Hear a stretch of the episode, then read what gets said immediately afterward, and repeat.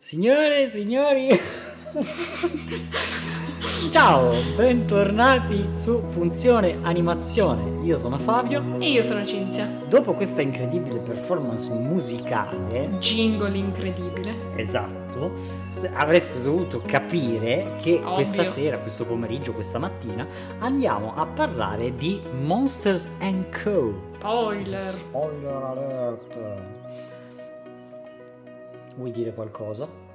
Ah, sì, sì, certamente.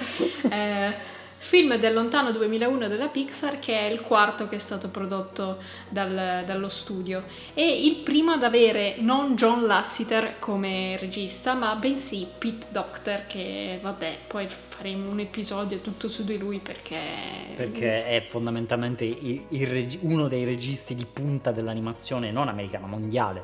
Ha realizzato davvero dei capolavori, tra cui Up e, e Inside Out. Quindi eh, davvero un grande, grande regista. E, e tra l'altro anche scrittore, perché comunque eh, partecipa sempre alla scrittura dei film eh, insieme ad altre, ad altre persone. Sì, infatti questo podcast è sempre un episodio un po' speciale in occasione della View Conference perché eh, alla scrittura del film ha partecipato anche Jill Calton, che è conosciuta per essere la prima regista donna di un film d'animazione, diciamo big per il grande schermo, con Open Season. E Jill Calton sarà alla View Conference di Torino di ottobre, tra una settimana circa, a parlare di Abominable, perché è anche la regista di- del film che ultimamente sta avendo un successo incredibile che non abbiamo ancora visto e mi sto mangiando le mani e lo voglio vedere, eccetera, eccetera. E quindi facciamo questo episodio un po' dedicato a Jill Calton, che ha partecipato appunto alla scrittura di Monsters Co. Già, già.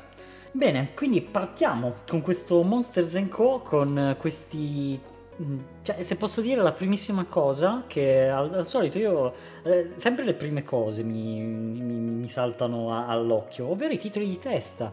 Ammazza, sembrano usciti proprio dalla carica di 101, cioè proprio per il ritmo, per come sono fatti, perché sono fatti in animazione 2D, che per, per la Pixar è, è strano, davvero. Infatti credo che lì ci sia stato un po' un qui pro quo tra, tra la Disney e la Pixar, secondo me si sono un po' sbagliati, avevano cominciato a farlo la Disney e poi hanno detto ah non ci va più, fatelo voi. e vabbè, a parte gli scherzi, titoli di testa e si parte con questa scena ambientata in questa camera di questo ragazzo dove sta andando a dormire e all'improvviso si alza il sipario e si capisce che in realtà siamo nel mondo dei mostri. Esatto, il setting del, del film e del mondo dei mostri viene fatto molto bene secondo me. Innanzitutto è ben studiato tutti gli elementi e le motivazioni per cui i mostri devono spaventare i bambini, perché devono raccogliere le urla, perché le urla fanno l'energia elettrica, e c'è la crisi energetica, eccetera, eccetera. Perché i bambini eh, si spaventano sempre di meno per via della tecnologia, vanno a dormire sempre più tardi. Cioè anche comunque un qualcosa di eh, sì legato a quella che è la reale società ehm, che, che abbiamo qui sul pianeta Terra, ehm, ma anche un sistema che è, è funzionante. Cioè la cosa bella della, della città dei mostri è che davvero sembra funzionare perché ogni cosa si collega nel, eh, nel modo giusto e ha tutto un senso, quindi è, è davvero studiato bene. Eh, come anche l'industria che vedremo, che vedremo più avanti, la Monsters Co., che ha de- delle particolarità veramente, veramente molto belle. Sì, anche la scena in cui Sally e Mike vanno al lavoro fa vedere tutte queste particolarità, ad esempio come ci sia la porticina piccola per il mostro piccolo, ma anche il portone enorme per il mostro grande e quindi fa vedere come tutto questo mondo sia costruito abbastanza bene in linea con, con i mostri che ci vivono. Sì, eh, perché ovviamente vengono prese eh, tutte le possibilità, no? Chi sono gli abitanti? Sono mostri di ogni forma, dimensione, eccetera. eh, e quindi la città è costruita di conseguenza, anche se a quanto pare eh, qualcuno non ha pensato alle griglie per, eh, per i mostri eh, liquidi, però eh, ognuno ha i suoi problemi, voglio dire, non è che tutti possono essere accontentati. E, e che creano questo, questo ambiente molto, molto mostruoso, ma che in realtà, essendo così um, mostruoso e lo trovo estremamente caldo, familiare, uh, mo- molto bello. Non, non, è che spaventa o è, o è estraneo. È un Mostropoli è un bel posto dove vivere, cavoli. È bello, ci sono gli alberi e tutto, poi vabbè, la, la paura, i, le urla dei bambini, quello ok, però eh, è interessante anche come all'inizio questa cosa di fare paura ai bambini non, viene vista con, con, con, pregio, cioè è una cosa di cui andare fieri, cioè se sei il migliore spaventatore, cavoli, sei, sei una star, sei, sei, veramente un grande. Eh sì, perché con comunque anche la motivazione del spaventiamo i bambini per raccogliere le urla, per dare energia pulita, diciamo che si rimuove un po' questa cosa di far paura ai bambini ed essere cattivi da, dai mostri, che è una scelta molto geniale per la trama del film. Sì, anche perché questa cosa non è totalmente contro i bambini, perché la cosa che chiude il cerchio, che completa questa, questa logica, è che in realtà i mostri sì fanno paura ai bambini e li fanno urlare, ma i bambini vengono visti con estremo timore e, e paura dai, dai, mostri perché sono tossici, perché eh, se, se, ti toccano eh, sono pieni di germi e fanno, fanno, paura, quindi se te li trovi troppo vicini potresti farti del male, potrebbero essere letali. Insomma, ci sono delle leggende metropolitane attorno a questi bambini che sparano occhi laser dagli occhi, che sparano occhi laser dagli occhi, questa espressione estremamente interessante. Um, e questa cosa ribalta no, le cose perché tu dici, eh vabbè sì, però i mostri la vincono facile. E no, e no, perché in realtà i mostri hanno questo, questo timore, questa paura verso i bambini che in realtà è, è, molto più forte di quella che i bambini hanno poi in realtà dei mostri. Quindi è un ribaltamento molto, molto intelligente, molto funzionale.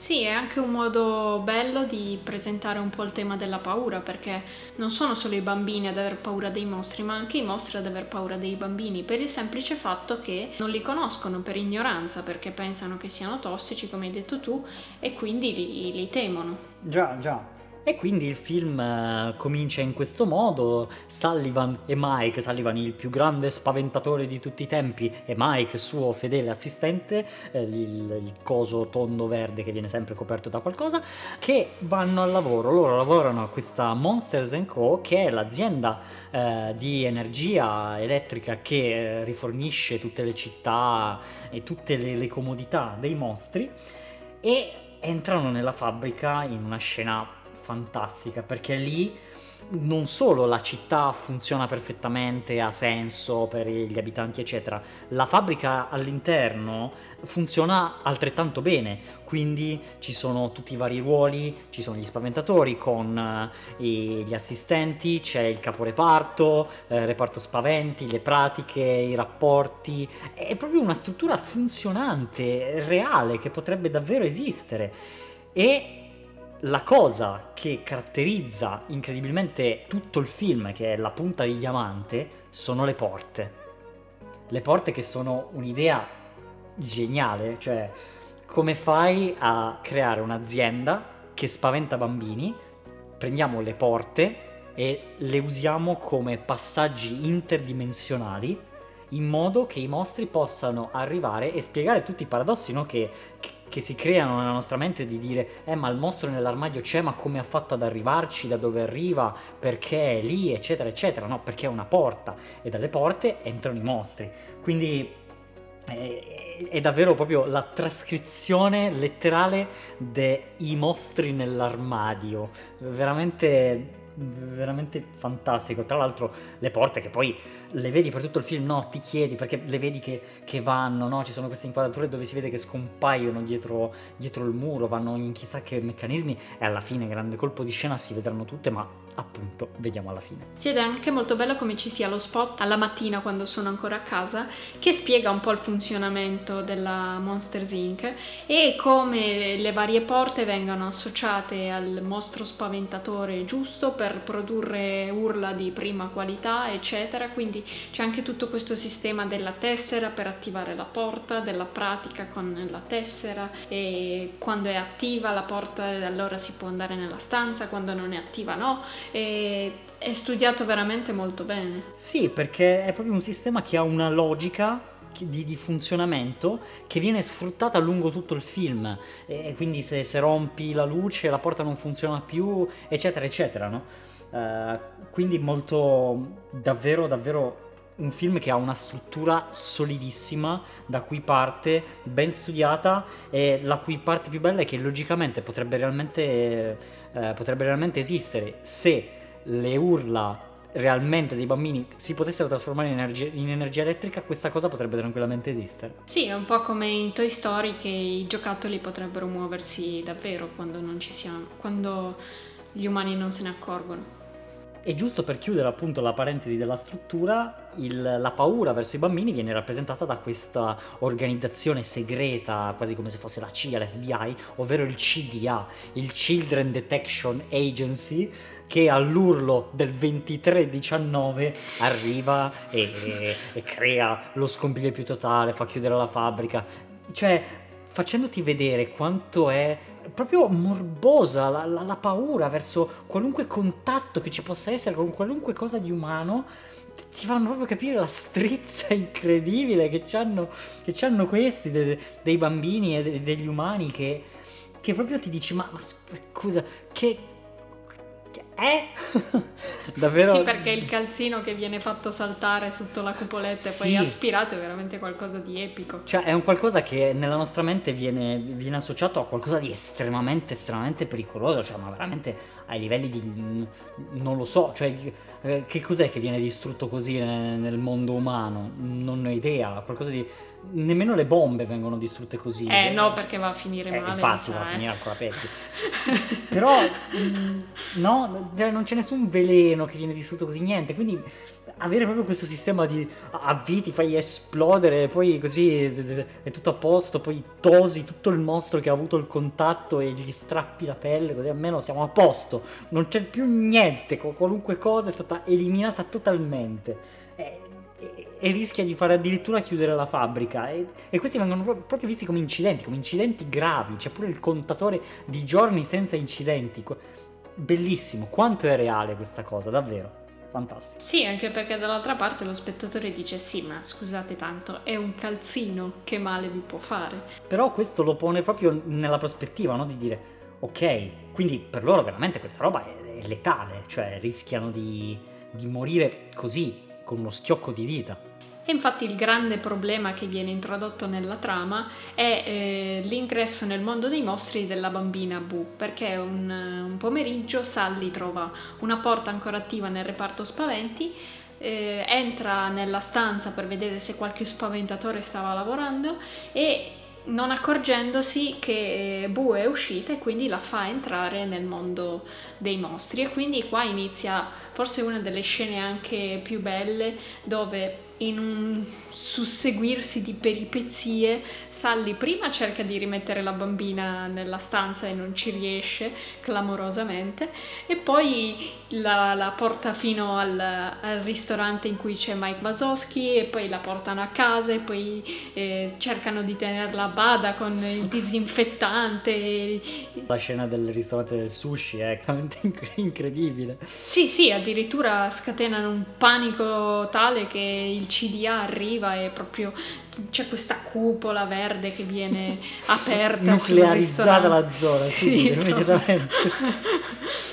e poi lei cercano con l'elicottero e Mike Wazowski si protegge con i guanti da forno e gli scolapasta e il disinfettante ed è molto divertente come cercano di tenerla a bada. Già, e al contempo Sullivan comincia ad osservarla, no? E lui, cioè, comincia a ragionare, no? Ma come? Mi ha toccato la coda, cioè, mi, mi è stata addosso, proprio mi ha, mi ha, toccato, eppure, boh, cioè, io non sento niente, non...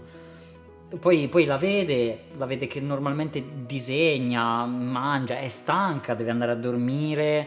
Insomma, sembra non, non essere pericolosa, non sembra essere così pericolosa. Fino ad arrivare alla scena in cui la manda a dormire, ovviamente lei furba, altro che dormire per terra, si prende il lettone più grande del mondo. e, ed è bellissima la scena in cui effettivamente c'è l'armadio.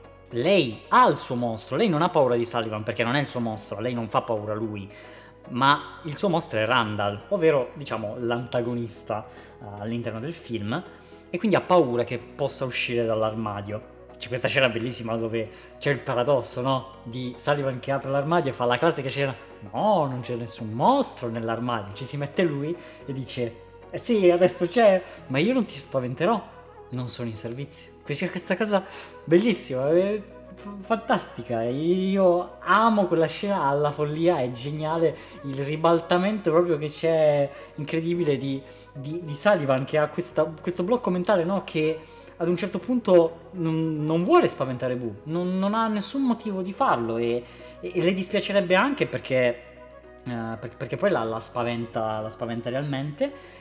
E, però lui è uno spaventatore, è il, suo, è il suo più grande dono, è quello che lo rende fiero, è quello che lo rende famoso, e, eppure ad un certo punto ne, ne, ha proprio paura, non se ne vergogna. Poi vedremo nella fantastica scena eh, sul finale quando eh, c'è proprio il, il, il, taglio netto della relazione tra, eh, tra Boo e Sullivan appunto vedremo, lo vedremo più avanti per il momento appunto eh, lui comincia a, a chiedersi se ma effettivamente tutte queste paure, ma mi sembrano un po' strane. Sì, e d'altra parte invece c'è Mike Wasowski che continua imperterrito sì. sulla sua strada del no, no, no, no, i bambini sono tossici, dobbiamo liberarci di questa cosa, finiremo in un sacco di guai. Ed è bello come si porti comunque avanti questo pensiero per gran parte del film. Sì, Resta sì. proprio sulla sua strada, mentre è anche molto bella l'evoluzione invece che ha Sally del, del concetto di mostro, dello spaventare i bambini. Del concetto di paura. Sì, e anche della, della relazione che ha con Boo.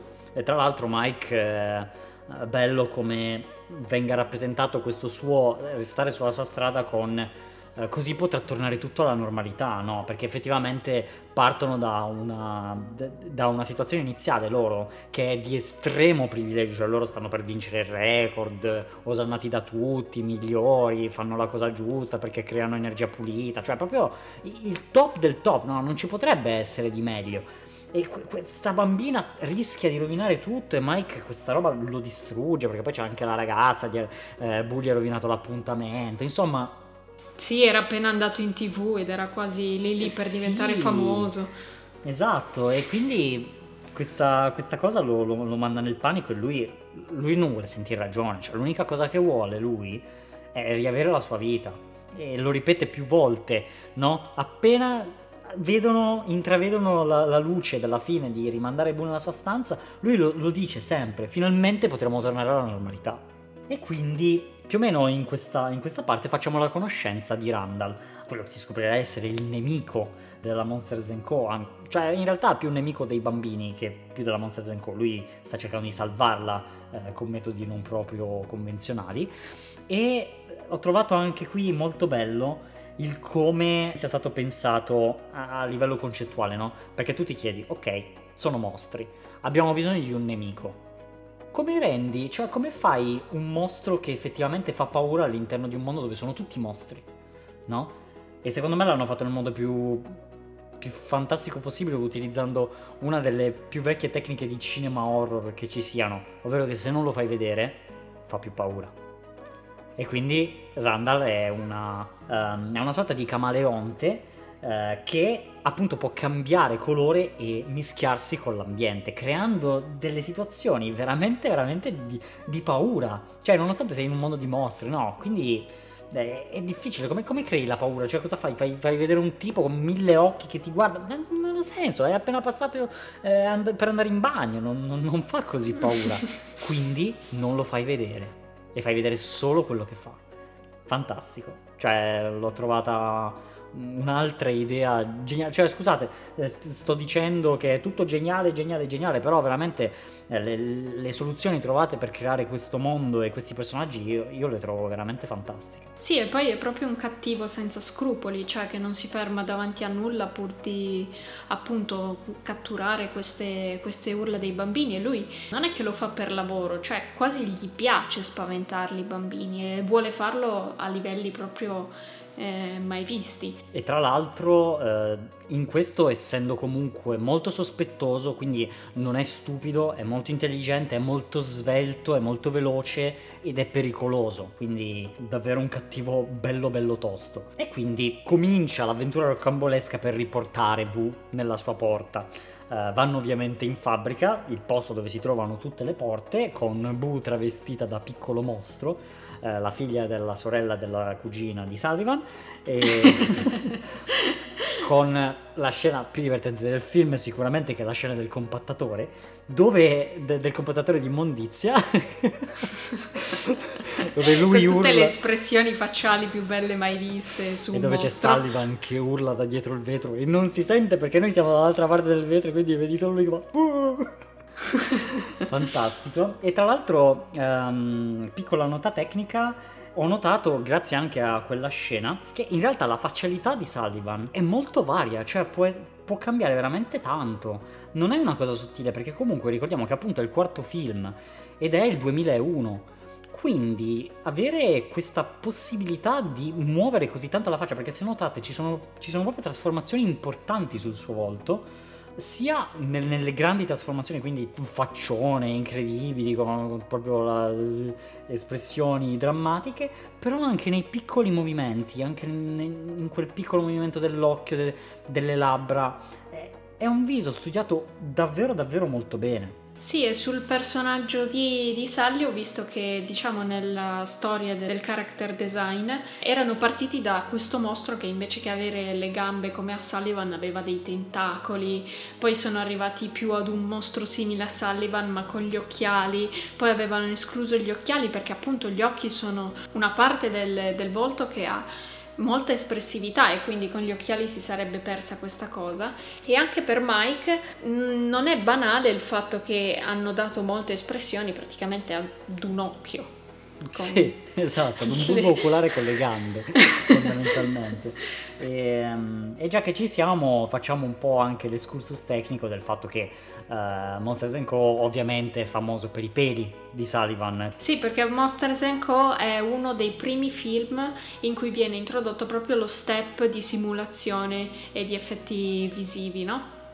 Quindi eh, quello che hanno fatto è avere lo step di animazione poi lo step di simulazione sia del pelo di Sullivan che della maglietta di Boo che sono due cose no. entrambe non banali. No, chiaro, perché è fur e cloth. Sì, e poi come ultimo step appunto l'illuminazione e tutto il resto, no?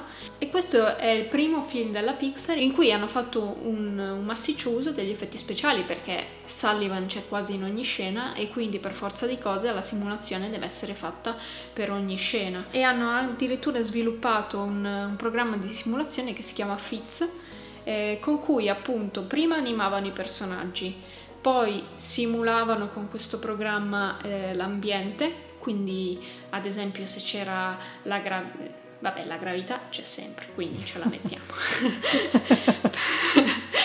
però in caso ci fosse ad esempio il vento o, o altri fenomeni, come eh, sia il, la maglietta sia il pelo avrebbero reagito a questi fenomeni. Ad esempio una scena difficilissima è stata quella in cui Sally rotola giù dalla montagna e cade nella neve, no? Quella lì è una scena pazzesca dal punto di vista effetti speciali perché c'è la simulazione innanzitutto della, della neve, de, tutta la nebbia, e poi la neve è stata divisa in diversi step, quindi le particelle più grandi, quelle più piccole, ma anche e soprattutto come il pelo interagisca sia con il vento che con, eh, con la neve. Quindi l- hanno fatto l'animazione iniziale di, di Sally che cade, poi hanno fatto la simulazione del pelo e poi ci hanno aggiunto la neve. Tra l'altro facendo bene attenzione che la neve che si fissa sul pelo di Sally fosse in linea con la probabilità che lì ci fosse effettivamente della neve. Quindi, ad esempio, a seconda di come è caduto, a seconda del vento, a seconda anche di quanto tempo è passato. Quindi, se si guarda la scena, ovviamente all'inizio eh, c'è meno neve su Saldi, andando avanti nella scena ci sarà più neve perché comunque gli sta nevicando addosso. E quindi hanno fatto tutto un lavoro di simulazione veramente impressionante. E invece con la maglietta di, Boo il grosso problema era quello delle self collision in pratica. Cioè, come facciamo quando sia l'intersezione tra la maglia e il personaggio, che non è banale, ma soprattutto, ancora peggio, l'intersezione del, del cloth con se stesso. Quindi ad esempio quando eh, le maniche si muovono e si attaccano al cor- eh, più al corpo, come gestiamo questa, questa, collisione? Perché se avete provato in Blender banalmente a fare una simulazione, a volte esplodono le cose come niente nelle simulazioni. Ti restano, eh. ti restano le maniche e ti cade tutto il resto. Sì, oppure il cloth che cade fico sfatto dal personaggio, cose incredibili. Vabbè, ma queste sono storie sono di vita storie vissuta. di vita vissuta. sono storie di un corso del Politecnico finito male. Eh, un dunque... sì. diciamo che il cloth alla fine non è stato usato, però, però ehm, è notevole come, come loro siano riusciti a farlo in modo spettacolare per quei tempi e Certo. con grandi risultati che ancora adesso a guardarlo dici, beh, erano 18 anni fa di fatto. Era Quindi- veramente, veramente tantissimo tempo fa. È da solo una decina d'anni comunque che è diventato di uso molto comune avere simulazione di pelliccia, peli e, e vestiti all'interno dei, comunque degli effetti speciali fotorealistici. Quindi in dieci anni comunque eh, ne hanno fatta veramente ancora di strada.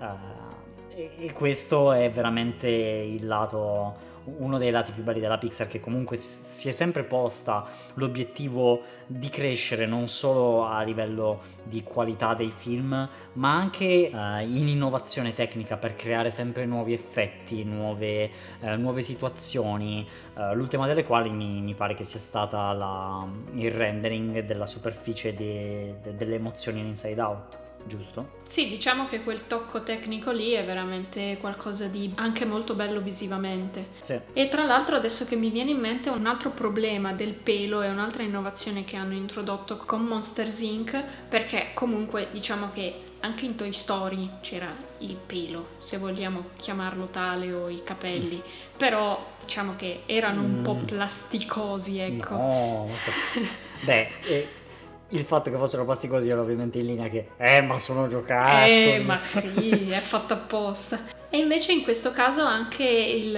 il fatto che li rende molto più veri visivamente è che hanno mh, introdotto il concetto di self-shadowing, quindi praticamente come ogni pelo faccia ombra agli altri peli, che anche questa non è una cosa banale, nel senso No. che l'interazione eh, della, della pelliccia con, con se stessa eh, causa anche proprio cambiamenti nella, nella luce che, che rimbalza sul corpo. E diciamolo, se fai in modo che un, un oggetto reagisca alla luce come nella realtà, lo rendi realistico perché è quello che è veramente fondamentale. Sì, sì. Senza poi parlare del fatto che comunque tutte queste simulazioni ed effetti hanno portato il tempo di rendering a livelli mai visti praticamente. Parliamo di... Citando Wikipedia, la render farm di Monsters Inc. eh, era composta da 3500 processori a confronto con i 1400 di Toy Story 2 e solo 200 di Toy Story, quindi diciamo che hanno espanso la cosa a livelli mai visti. esponenziali davvero, però figo. E tra l'altro dovrebbe anche essere con questo film, cioè in quegli anni lì, che lo studio si è trasferito nel- nello studio in cui forse sono adesso, che è stato quello progettato da Lassiter e Steve Jobs. Anche perché comunque il numero di peli su Sally era vicino ai 2 milioni. 2 Veramente? milioni 320.413. Porco Giuda. Mamma mia, non pensavo mai fossero così tanti. Cioè, mi aspettavo qualcosa nell'ordine dei 10.000. Ma sul milione non, non ci avrei mai scommesso. Eh no, no, sono addirittura 2 milioni. E vederlo saltare con tutto il pelo che si muove è veramente qualcosa Eh, sì, sì, che sì, ti sì. fa pensare un attimino. No, no, si nota, si nota. Wow, però, appunto hai parlato di scena in montagna, di neve, perché appunto ad una certa parte della storia colpo di schiena, incredibile, si scopre che il capo di Sullivan in realtà fa parte del complotto per rubare le urla ai bambini, eh, ovvero il signor Waterloose, che una volta scoperto che Sullivan e Mike hanno la bambina, li esilia come i grandi mostri, come Loch Ness, come, uh, come Bigfoot, come l'abominevole uomo delle nevi, e li esilia in Himalaya! Dove incontrano appunto le, l'abominevole uomo delle nevi che adesso sta spopolando in tutti i film d'animazione. Esatto, e che gli offre gentilmente un cono gelato. Geniale, bellissimo. Al limone, eh, al limone. In questa pittoresca cornice ghiacciata, Sullivan e Mike in realtà hanno un, uh, un bellissimo confronto a livello di scrittura, se le dicono uh, di tutti i colori, una scena molto, molto bella, molto, molto profonda senza musica, con solo il vento di sottofondo, davvero, uh, davvero bella. E Sullivan decide, cioè de- decide di, di, comunque proseguire andare a salvare Boo. Uh, cosa che in realtà mi ha fatto un filo strano, uh, nel senso che mi pare una roba veramente estrema, cioè ci sta, però non lo so, l'ho, l'ho percepita un po' come veramente estrema. Piccola, piccola parentesi. E lui va verso il villaggio dove ci sono bambini, bimbi belli, bimbi brutti, bimbi che fanno i rutti. Battuta e... che resterà negli annali. E comunque gran bella tecnica per eh, tornare indietro al mondo dei mostri, ovvero passando attraverso quelle porte che tutte le sere vengono aperte per spaventare i bambini e raccogliere urla. Che poi capiti nella stessa mostropoli e non dall'altra parte del mondo dei mostri, vabbè, quello è, è una congiunzione astrale ottima, ma lui sicuramente essendo indipendente sa che in quell'ora lì stanno effettivamente eh, spaventando nella, nella fascia oraria del Nepal. Uh, però... Eh, ricordiamo che è uno dei migliori spaventatori, quindi... Esatto, però al di là di questo, Sullivan torna e salva Boo dalle grinfie di Randall e del signor Waterloose e a questo punto c'è l'unica roba che proprio non mi sono spiegato del film, ovvero che Mike ciccia fuori così, dal nulla. Sì, a- um... all'improvviso torna. Così, why not? Sì, è un ribaltamento del, della sua strada, della sua direzione, del suo convincimento che l'unica cosa giusta da fare sia liberarsi di Boo, che è un po' tanto improvviso e che non era per niente aspettato, cioè sì. nella scena prima non si vede nessun tentennamento di questo tipo, cioè lui addirittura tira i coni gelato contro Sullivan e nella scena dopo in cui compare lo vuole aiutare e sono di nuovo migliori amici. Sì, poi per carità ci sta la cosa del fatto che era arrabbiato perché era appena stato esiliato e va bene tutto, però proprio anche all'atto pratico di come abbia fatto effettivamente a tornare, a tornare insieme a Sullivan da, da, dal Nepal è un po' dubbia la cosa, però vabbè, gliela, gliela lasciamo passare. Perché appunto arriva lo scontro finale, ovvero eh, non riescono a, ad aprire la, la, porta di Bu e quindi volendo scappare dal CDA e da tutti quelli che, che li inseguono, oramai sono inseguiti da, da, da, chiunque, persino dalla ragazza di Mike, ehm, arrivano nella scena più spettacolare che, che, che è veramente una delle scene più belle della Pixar, il combattimento finale. Allora, è in un, in un posto fighissimo, ovvero il deposito porte della, della Monsters Co. con tutte, cioè questo magazzino immenso con queste rotaie per trasportare le porte con fondamentalmente qualunque porta esistente all'interno del pianeta Terra. Sì, con anche questo sistema automatico per farle arrivare nella postazione giusta. Esatto, esatto proprio come se fosse una sorta di smistamento bagagli. E esatto. anche, tipo anche l'Amazon qui... delle porte. Esatto, anche qui ritorna il, il, concetto di tutto che realmente funziona, eh, bello come... Ti, ti, ingannino col fatto che le porte spariscono da qualche parte per tutto il film e poi effettivamente ti fanno vedere come funziona anche lì dietro e quindi è molto bella questa cosa nel mentre hanno scoperto che le risate come le urla eh, creano elettricità molto bella tra l'altro eh, il fatto che le risate creano molta più elettricità che non le urla e che quindi la, la felicità e la gioia vincono sulla paura eh, e sul terrore. Sì, cosa che poi Pete Doctor ha un po' ribaltato invece in Inside Out. Lì ha, ha capito veramente, lì ha capito veramente fino in fondo che è la tristezza che, che è più importante del, della gioia a volte. E um, fanno ridere Boo e succede la più grande figata che, che poteva succedere, ovvero si attivano tutte le porte che anche qui è una cosa che di continuità non ha senso perché avrebbe dato luogo ad una scena epica, ovvero il fatto che ovviamente se si attivano tutte le porte contemporaneamente le persone avrebbero dovuto cominciare a cadere dentro il mondo dei mostri. Eh, ma i bambini stanno dormendo. No, sì, vabbè, adesso.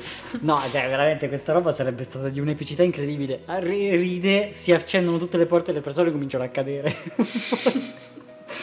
vabbè, però... Vabbè, ma sai lì la simulazione delle folle che ci devi fare. Eh no, certo, ovviamente non era fattibile, però eh, l'hanno sfruttata, diciamo, con questa assenza degli umani, però l'hanno sfruttata per fare un combattimento, un inseguimento finale veramente roccambolesco dove passano attraverso tutte le porte, vanno dalle Hawaii in Francia, passano da, da una porta all'altra, eh, entrano in porte sdraiate per terra, quindi entrano e subiscono la gravità dall'altra parte. Cioè, eh, ci sono tutte queste piccole chicche, no? Il fatto che poi uh, l'elettricità finisce, quindi provano ad aprire la porta e la porta si apre sul niente. E il fatto che appena chiudi una porta, in realtà la stanza che c'è dietro non, non esiste più, quindi uh, davanti e dietro la porta non, non, c'è niente. Tra l'altro, cosa che non è comunque facile da realizzare in 3D. Beh, comunque... lì si saranno aiutati anche col compositing, sicuramente. Sì, sì, può, può essere che, che, quelle scene lì effettivamente siano, siano, fatte anche in quel modo lì.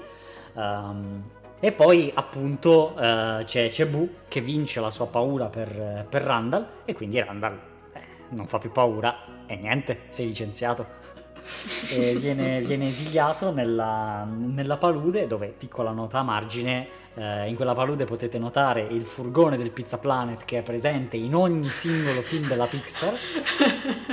Mm, queste robine bellissime, come il fatto di inserire in ogni film della Pixar un personaggio del passato di, di, un film già fatto e un personaggio di un film che deve ancora essere fatto. E quindi, per esempio, c'è la palla della Pixar eh, di, di, Toy Story, eh, o Nemo e Jessie di Toy Story 2 e alla ricerca di Nemo, che appunto verrà, verrà dopo. E fondamentalmente da questo punto in poi viene smascherato il signor Waterloo che lui eh, rapirebbe mille bambini per tenere viva l'azienda e si termina con un altro grande colpo di schiena, ovvero che Rose, la, l'amorevole e dolce eh, eh, direttrice della burocrazia dell'ufficio, dell'ufficio mostri, è in realtà il grande capo numero uno della CDA.